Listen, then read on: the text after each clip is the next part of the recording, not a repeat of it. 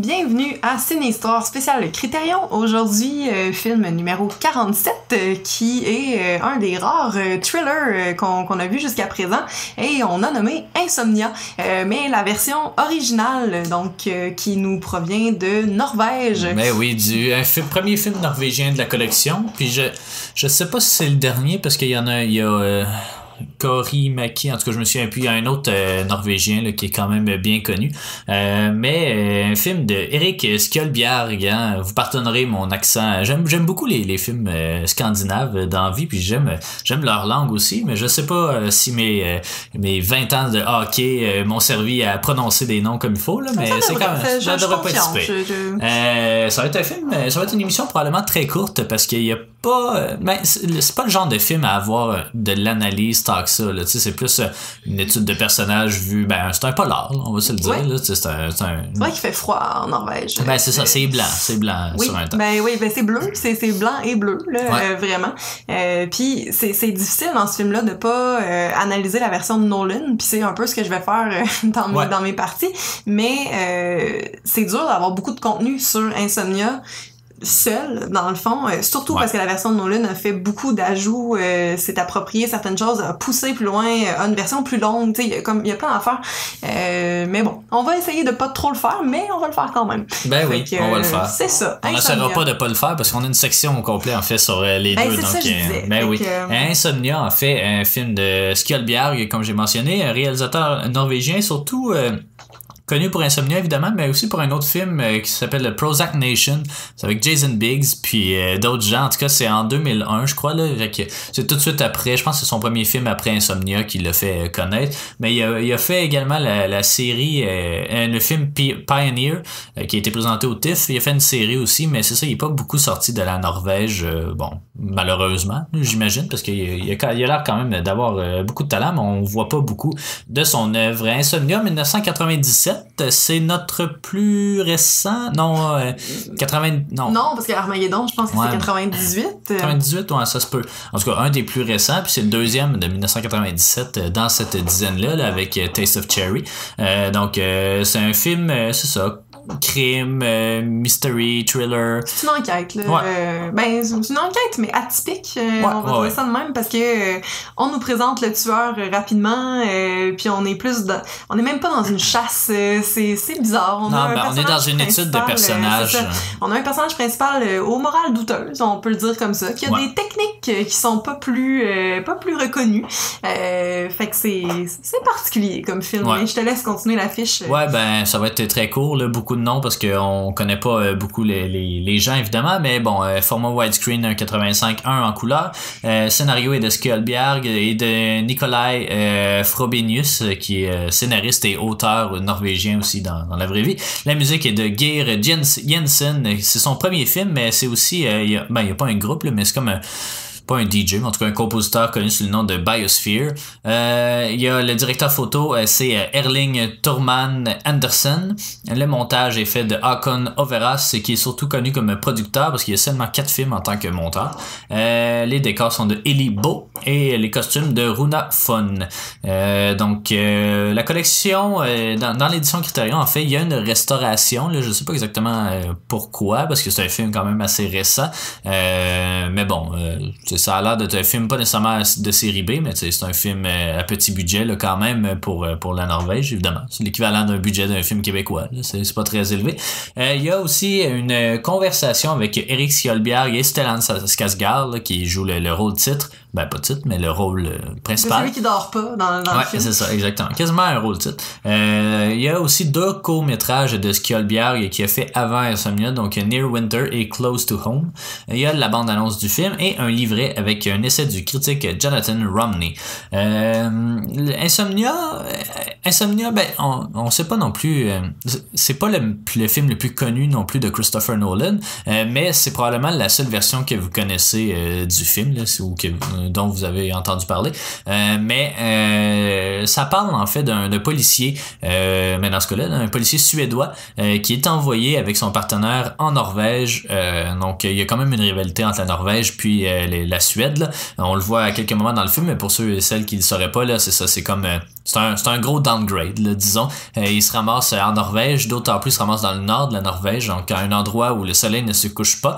Euh, donc c'est dépasser la, la, la, ligne, le cercle arctique, cercle polaire. Euh, donc, pour enquêter sur la mort d'une jeune fille euh, qui euh, a été assassinée. Euh, on sait pas trop par qui, évidemment, mais euh, donc c'est ça, il, va être là pour enquêter là-dessus avec son partenaire. Puis, je pourrais peut-être juste pour, je sais pas si je l'avais noté en quelque part le nom parce que euh, je vais essayer de c'est pas des acteurs très connus évidemment à part euh, Stellan Skarsgård. Euh, mais c'est ça il va enquêter dessus puis euh, peu à peu il va ben accident bon, semi accidentellement il va tuer son partner et eh oui, dans, dans le brouillard euh, de, de la Norvège. Ouais, ben c'est ça, ils essaient de. Ils réussissent à, en fait à piéger le, le tueur, puis euh, finalement il y avait une porte de sortie, euh, une espèce de tunnel creusé à même la montagne. Donc puis là il se ramasse ça dans, dans ce brouillard-là, puis il tue son partenaire, qui était interprété, c'est ce que je voulais voir, par Sverre Anker Ousdal, qui n'est pas très connu, mais bon, je tiens quand même à, à le mentionner. c'est puis là après ça, il va tomber un peu. Ben, ben, ça va l'affecter quand même. Le personnage euh, Skarsgård, lui, il joue euh, Jonas, en fait, Jonas Engström. Euh, ça va l'affecter. Mais il va quand même poursuivre le cas parce qu'il va cacher aux autres en fait. il va dire que c'est le tueur, ben, en tout cas la personne qui pourchassait qui a tué son partenaire et non pas lui. Euh, pourquoi il dit ça, c'est pas trop clair parce qu'on sent qu'il aurait pu quand même euh, avoir le bénéfice du doute. Là, mais c'est parce que je pense que c'est peut-être plus mieux exploité dans la version de Nolan, c'est qu'il est pas certain si c'était voulu ou pas. Ouais, euh, mais aussi je pense que parce que ça, ça a pas pu être transposé dans la version de Nolan parce que ça se passe aux États-Unis, mais les policiers en Norvège ont pas le droit d'avoir des armes à feu sur eux. puis lui, bon, c'est un policier suédois, mais qui est en Norvège, donc il serait pas supposé d'avoir une arme son partenaire avait un arme, puis euh, lui aussi en avait une. Donc, euh, je crois que c'est pour ça un peu qu'il a camouflé, j'imagine, euh, le meurtre, mm-hmm. parce qu'il n'est pas supposé avoir une arme. Après ça, il la cache, puis en tout cas, il essaie de, C'est là, c'est là qu'il tombe un peu dans la ben, je sais pas comment dire là, mais en tout cas qui devient un mauvais policier il commence à cacher à dissimuler un peu les preuves concernant le ça on le voit bien là, dans la version de Nolan aussi fait que bon. J'aime pas faire ça mais en même temps je pense que j'ai pas vraiment le choix. Euh, mais ben, dans on, on, peut parler tout, ben, en fait on va juste euh, finir le résumé puis on pourra approfondir la version de Nolan qui, qui fait des ajouts quand même considérables. Euh, en fait là, il va continuer c'est ça à enquêter dessus puis il va finalement trouver le, le coupable. Mais il va pas nécessairement entretenir une relation avec, là, mais il va pas arrêter d'essayer de l'arrêter, en tout cas pas tout de mm-hmm. suite, euh, parce que le tueur a vu qu'il a tué, que, que Jonas Engstrom a tué son, son partenaire. Donc euh, c'est ça, ça va, ce qui donne, ça, ça, donne une dynamique assez étrange entre les deux. Euh, ils vont discuter justement là-dessus. Puis pendant tout ça, ben il fait de l'insomnie, Stellan Skarsgård. Donc c'est pas évident. Il commence à paranoïer sur certains éléments. On, tous ces petits défauts, disons, commencent à ressortir un petit peu. Là. Il y a un semi-attouchement de mineur euh, qui est douteux. Euh, bon, en tout cas, c'est pas un policier euh, ah non, c'est un, un, bad cop. Là. Ouais, c'est ça. Bad cop, bad cop. Donc voilà, mais oui, on peut, on peut peut-être entrer dans la version de Nolan avant de retourner au film parce que c'est c'est ben moi c'est ma première expérience que j'avais de ça puis euh, c'est ça faisait longtemps que je l'avais pas vu là. je pense que c'est un des premiers films de Nolan bah, à part les Batman mettons que j'ai vu puis je l'avais jamais revu. C'est un film de 2002. Euh, mm-hmm. donc, euh, pas très longtemps. Euh, c'est un remake quand même fait assez rapidement ben, après là. 5 ans, ça c'est assez rapide. là. c'est un remake, tu fais ça au bout de 20 ans. Il n'y a pas de remake de Star Wars, il n'y a, pas de, y a pas de remake de peu importe. Là. Mais il y en avait quand même eu des. Puis c'est drôle parce que c'est un autre film scandinave, mais Millennium, par exemple, a été refait deux ans après. donc, c'est pas mal les plus courts délais. Là. Mais habituellement, c'est ça. Ça prend au moins une dizaine d'années avant de refaire quelque quand, chose. Quand je disais là, ma différence entre euh, remake et pas remake. Mais tu sais, ça pour moi c'est plus une adaptation d'un matériel de base. Fait que puis un remake c'est c'est vraiment c'est ça. Tu le fais 20 ans plus tard si on refait Harry Potter c'est un remake. Euh, mais, si en 2002 il avait fait Harry Potter au Canada, j'aurais pas dit que c'était un remake mais une adaptation d'un matériel de base. Là. Puis peut-être que je peut-être que je suis la seule à penser de même. Peut-être que ça a pas de sens puis que c'est vraiment un remake. Mais euh, c'est parce que s'il y a un autre Harry Potter, je vais t'accorder que ça va être une adaptation différente parce que c'est basé sur un matériel. Mais ça, c'est un film original. Sais la chose qui existe à la comme- base. Mais même Millennium, là, tu sais, Millennium, oui, c'est des il y a, livres, il y a un matériel de base, mais je veux dire, le fait d'avoir un film, euh, ben, de, de, d'un pays nordique, là, je, je- Scandinave. scandinave, mais euh, d'avoir un film américain aussi, pas longtemps après, pour moi, c'est pas un remake, c'est un, une différente adaptation, mais comme, Mais non, Mais- c'est un remake. C'est, c'est malheureusement un remake. Non, Euh, je suis désolé de te l'apprendre. Mais, Ah là mais là ouais, là. c'est ça. Donc, il y en a remake. qui sont d'accord avec moi, laissez-nous un commentaire. Ben, si c'est basé sur. Si, si c'est un roman, justement, euh, de Mais faire une autre je- version. Je parle pas nécessairement d'avoir un matériel d'origine euh, d'un d'un roman ou peu importe. Là, je, je parle, tu sais, comme j'avais déjà parlé de ce film-là, LOL, le film français, puis le film avec euh, Miley Cyrus puis Demi Moore, euh, qui c'est le, le même film plan par plan puis tout ça. C'est pas un remake, c'est le même. Tu sais, c'est- comme Ben, en remake, faire un autre. Ouais, mais. Comme Funny Games de Michael Haneke. Ben, c'est ouais, mais c'est, un remake, malheureusement. C'est, euh, la triste réalité. Je les classe pas là-dedans, mais bon. Euh, donc, la version de Christopher Nolan, le remake de Christopher Oui. Nolan, euh, qui est avec Al Pacino dans le rôle de, de Skarsgård, dans le fond, puis euh, nul autre que Robin Williams dans, dans le rôle du vilain. C'est pas son premier rôle de ce genre-là. Dans le fond, dans la même année, il a joué dans One Hour Photo, euh, qui est Photo Obsession, je pense, en français. Euh, que, écoute, j'ai regardé ça parce que, bon, on le sait, là, Robin Williams, c'est- my man, mais euh, j'avais regardé ça quand j'avais, ben, c'est ça, une- 12 ans, finalement. euh, Puis, euh, c'était particulier. C'est un, un homme obsédé par une famille qui développe leurs photos, puis, euh, tu sais, est un peu creepy, là, qui les espionne, puis tout ça. Mais il y avait, avant ce film-là, il avait fait beaucoup des, des rôles humoristiques, fait qu'on trouvait ça un peu dangereux là, de donner ce rôle-là. Puis finalement, ben ça, ça marche bien, je, je trouve. Là, c'est, euh, il, il rend très très bien. Euh, c'est un film qui aurait pu être réalisé par euh, Jonathan Demme euh, de Silence of the Lamb, mais finalement, ben c'est pas ça. Puis tu vois, je me suis même mis, euh, je me suis même mis remake euh, en, entre guillemets. ben oui. en faisant ma recherche, mais euh, j'avais écrit en fait que c'est davantage un remake qu'un Nolan euh, parce que il y a pas les caractéristiques euh, d'un Christopher Nolan ce film-là. Ben, c'est On- surtout aussi que c'est le seul film que c'est pas lui qui a écrit. Ben c'est ça, exact. Donc euh, tu sais, oui c'est un film de Christopher Nolan, mais bon, qui, tu sais, si on regarde la filmographie de Christopher Nolan, Ouais, c'est son premier, c'est son euh, premier film euh, d'un studio d'Hollywood, en fait. Euh, parce qu'avant ça, il avait juste fait Memento, puis euh, euh, comment ça, Train, pas Trainspotting, mais euh, Following, voilà. Euh, mais euh, c'est ça, c'est son premier. euh, tu sais, je pense qu'il a quand même bien géré aussi euh, ce, ce film-là qui est de plus grande envergure que ce qu'il avait fait avant. Mais, euh, Mais on retrouve un petit peu les un petit peu de caractéristiques de, de ces films en général. Tu sais, il y a du matériel qu'on qu'on n'avait pas dans le film de base, mais il y a comme une espèce de leitmotiv d'un morceau de tissu qui s'imprègne de sang euh, qu'on voit là euh, beaucoup dans le film à chaque fois puis on comprend jamais c'est quoi jusqu'à temps qu'il explique euh, son passé nébuleux. Puis là c'est justement un point où il s'écarte de la version de base dans euh, tu sais parce que ce que ce que Nolan fait c'est que son personnage va prendre ce cas-là dans le fond parce que là c'est écoute c'est absolument pas clair dans, dans le film il a fallu qu'on le lise pour euh, pour le savoir euh, parce que il avait enquêté sur le, le fameux cas euh, de, du du tissu qui s'imprègne de sang à LA. Puis dans ce cas-là, il avait euh, fabriqué des fausses preuves. Il là là, fabriqué des fausses preuves puis pour que le, le jury arrête l'homme en question dans le fond. Puis c'était peut-être pas le bon le bon coupable. Puis là, euh, ça a l'air que quand il entend parler du cas, il retrouve certaines caractéristiques communes à l'autre de Los Angeles. Il décide d'y aller pour voir si c'est pas le même tueur, tout ça.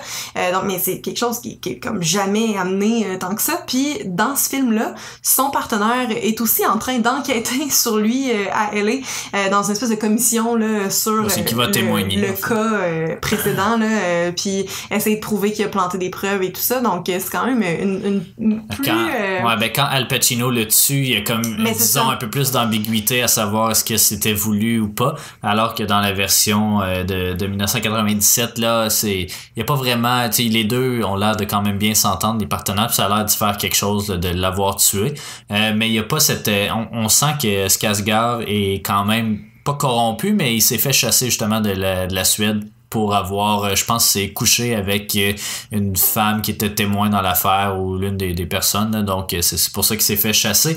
Mais c'est ça, les deux, dans les deux cas, on, sent que les policiers est pas Mais même, je trouve que Al Pacino est quasiment plus glorieux là, dans son personnage que Stellan Skarsgård. Ben, sûr parce qu'il que... qu'il fait pas d'attouchement hein, sur une mineure. Ouais, là, ben il y a ça, euh, mais il y a aussi que, tu sais, euh, mettons, Al Pacino, il y a comme un sentiment de closure à la fin euh, du film, alors que Skarsgård, il y a pas ça là, du tout. Là. Ouais, Skarsgård, ils ont euh, pas la même fin non plus, là.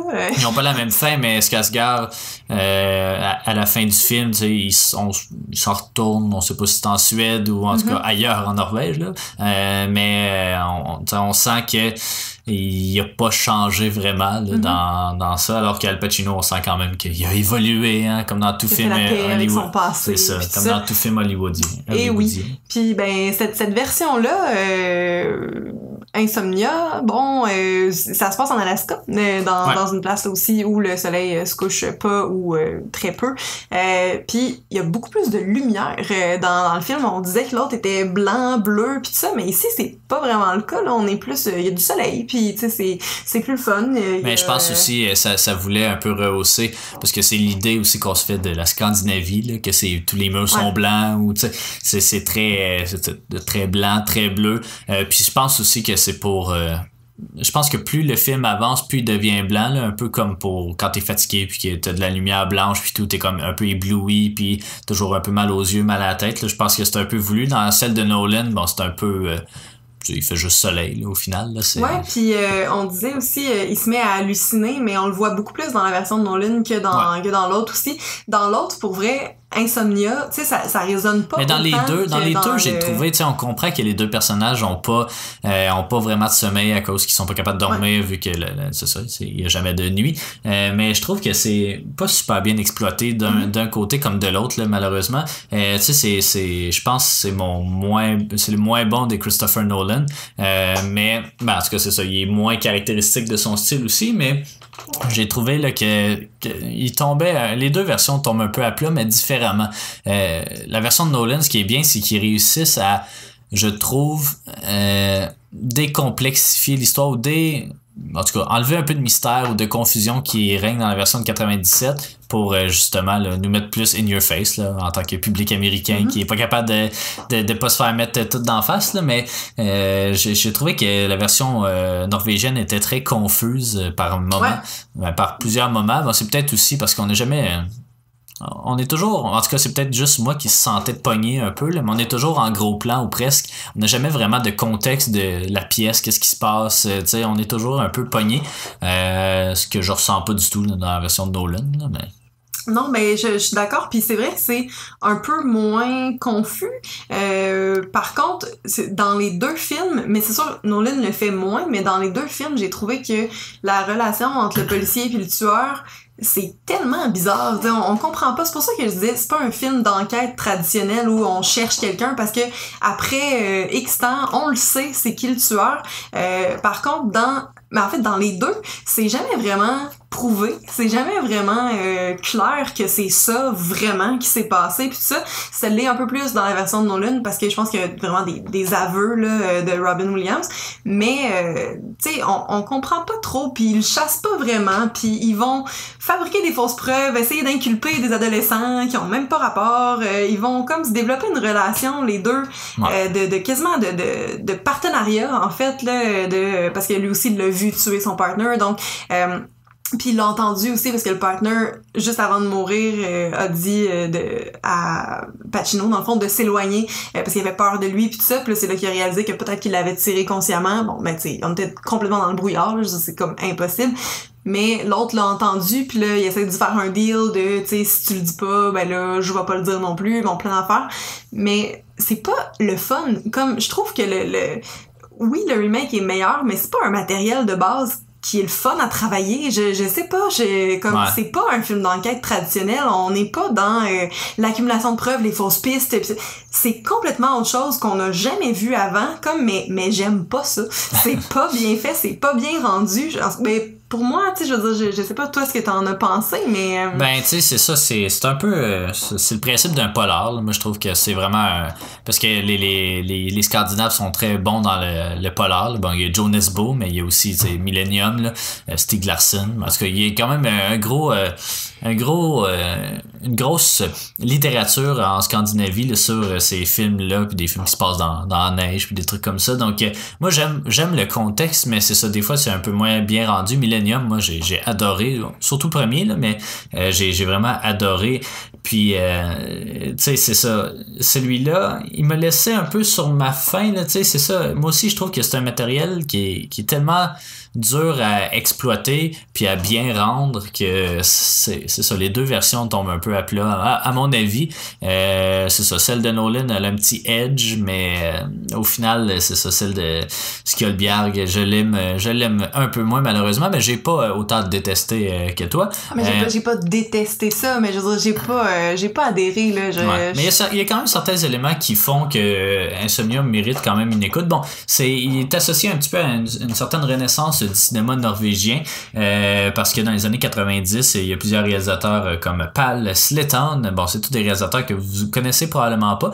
Euh, mais bon, lui a fait Junk Mail, il y a Bent Hammer qui a fait Eggs et Hans Peter Mullen qui a fait Zero Kelvin aussi avec Stellan Skarsgård. Puis c'est d'ailleurs là que Skjoldbjerg a, a vu l'étendue des talents de Skarsgård puis qui a demandé justement de venir jouer dans Insomnia. Skarsgård déjà à l'époque il jouait dans certaines productions américaines en 97, c'est l'année de Goodwill Hunting aussi.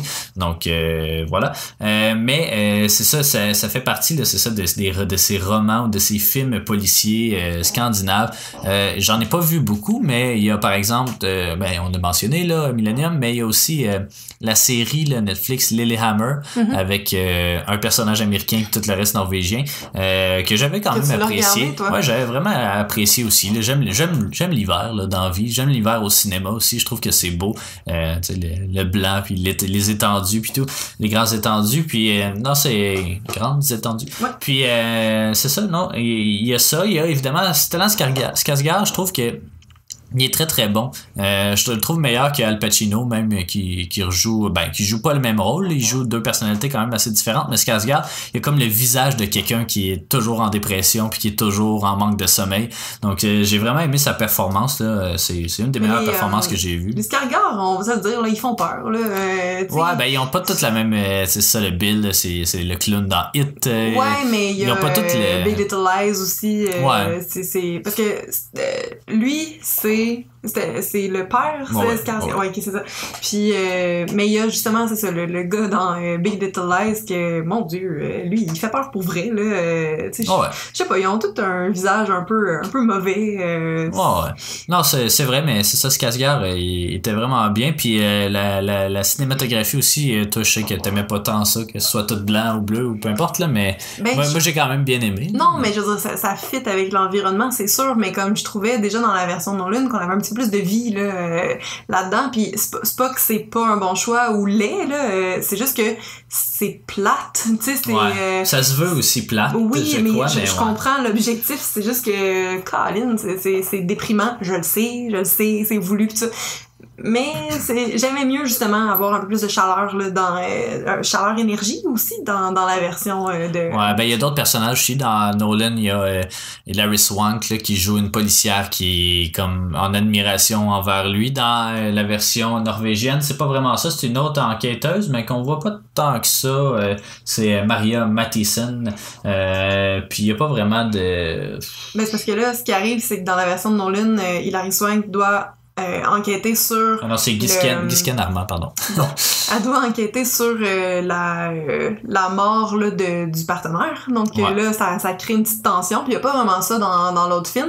Puis ben, elle va découvrir. Parce que là, il va passer par plusieurs stratagèmes là, pour faire voir que c'était pas son arme, c'était pas ses balles, c'était pas plein d'affaires. Il y a, bon, il y a une belle scène que les États-Unis n'ont pas voulu montrer où dans la version originale on tue un chien. qu'on oui, on, le voit. Euh, je pense qu'on le voit pas, non, en tout cas, mais euh, le, le, chien est déjà mort, fait qu'il va tirer dessus, mais euh, juste pour que la balle soit éclatée dans le fond là. Mais c'est ça, il y a, il y a ça. Puis il y a le fait aussi que là, elle devient suspicieuse, ça devient dangereux, tu sais, puis elle montre très clairement qu'elle est au courant en le prenant dans ses bras puis en touchant son arme dans le bas de son dos. c'est vraiment des, des, moments puissants c'est ça. C'est un petit ajout là, à la trame qu'on n'avait pas au début, qui est, correct, je pense. Ouais, ouais. Ben, dans, les deux cas, on a mieux aimé la version de Nolan. Euh, ben, pas, nécessairement malheureusement. C'est un de mes réalisateurs favoris, mais c'est euh, toujours tendance à penser que l'original est meilleur que le, remake. Puis. Euh, ici, ben c'est ça. Je pense que les ajouts sont quand même assez intéressants, mais ça reste un film plus conventionnel. L'autre, c'est vraiment. On est comme dans le pas dans le Heart House, mais on est, on est dans le film indépendant, là, on sent. Là, comme... Mm-hmm. Mais les deux ont des bonnes qualités, mais c'est ça, les deux m'ont laissé sur ma faim, malheureusement. Euh, puis à moi qu'il y peut-être d'autres choses à rajouter, parce que ça, il n'y a pas grand-chose. On peut pas parler tant que ça du cas, parce qu'on veut pas euh, le dévoiler non plus, mais, euh, mais c'est ça, moi j'irais avec ma note euh, qui serait sans plus de cérémonie, un 6 sur 10. donc c'est ça, c'est un bon film, peut-être que je le réécouterai là maintenant maintenant que je suis plus au courant de, de ce qui se passe euh, de, dedans. Puis je pourrais peut-être, avec une deuxième écoute, euh, peut-être mieux en profiter, mais c'est ça, c'est un film qui m'a plus euh, laissé sur ma faim qu'autre chose. Donc, mais dont je reconnais quand même une certaine qualité. Donc, voilà, un 6 sur 10 pour moi. Ben, parfait. Écoute, de mon côté, un petit peu moins positif, je vais y aller avec un moyen 5. c'est ça, c'est un, film qui m'a laissé euh, qui m'a laissé sur ma faim aussi, mais euh, duquel je me rappelle pas tant que ça non plus. Tu sais, c'est pas quelque chose qui marque, c'est pas quelque chose qui est beau, c'est pas, tu sais, y a pas, y a pas d'énergie, y a pas de lumière, y a pas, tu sais, c'est difficile à suivre aussi euh, parce que d'une part parce qu'on a la barrière du langage, l'exo de sous-titres, mais aussi parce que j'ai l'impression que tout va trop vite. On dirait qu'ils ont pas pris le temps vraiment de bien faire les choses, puis le fait d'être dans une enquête qui est, comme je disais, pas montée de façon traditionnelle.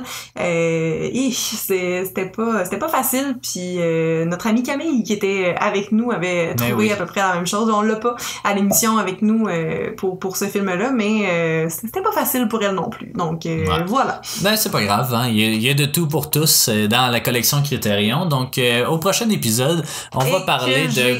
Ben oui c'est ça. On va parler de Black Orpheus, Orfeo Negro, un film brésilien mais fait par un français. Donc on va euh, on, va pouvoir parler de ça.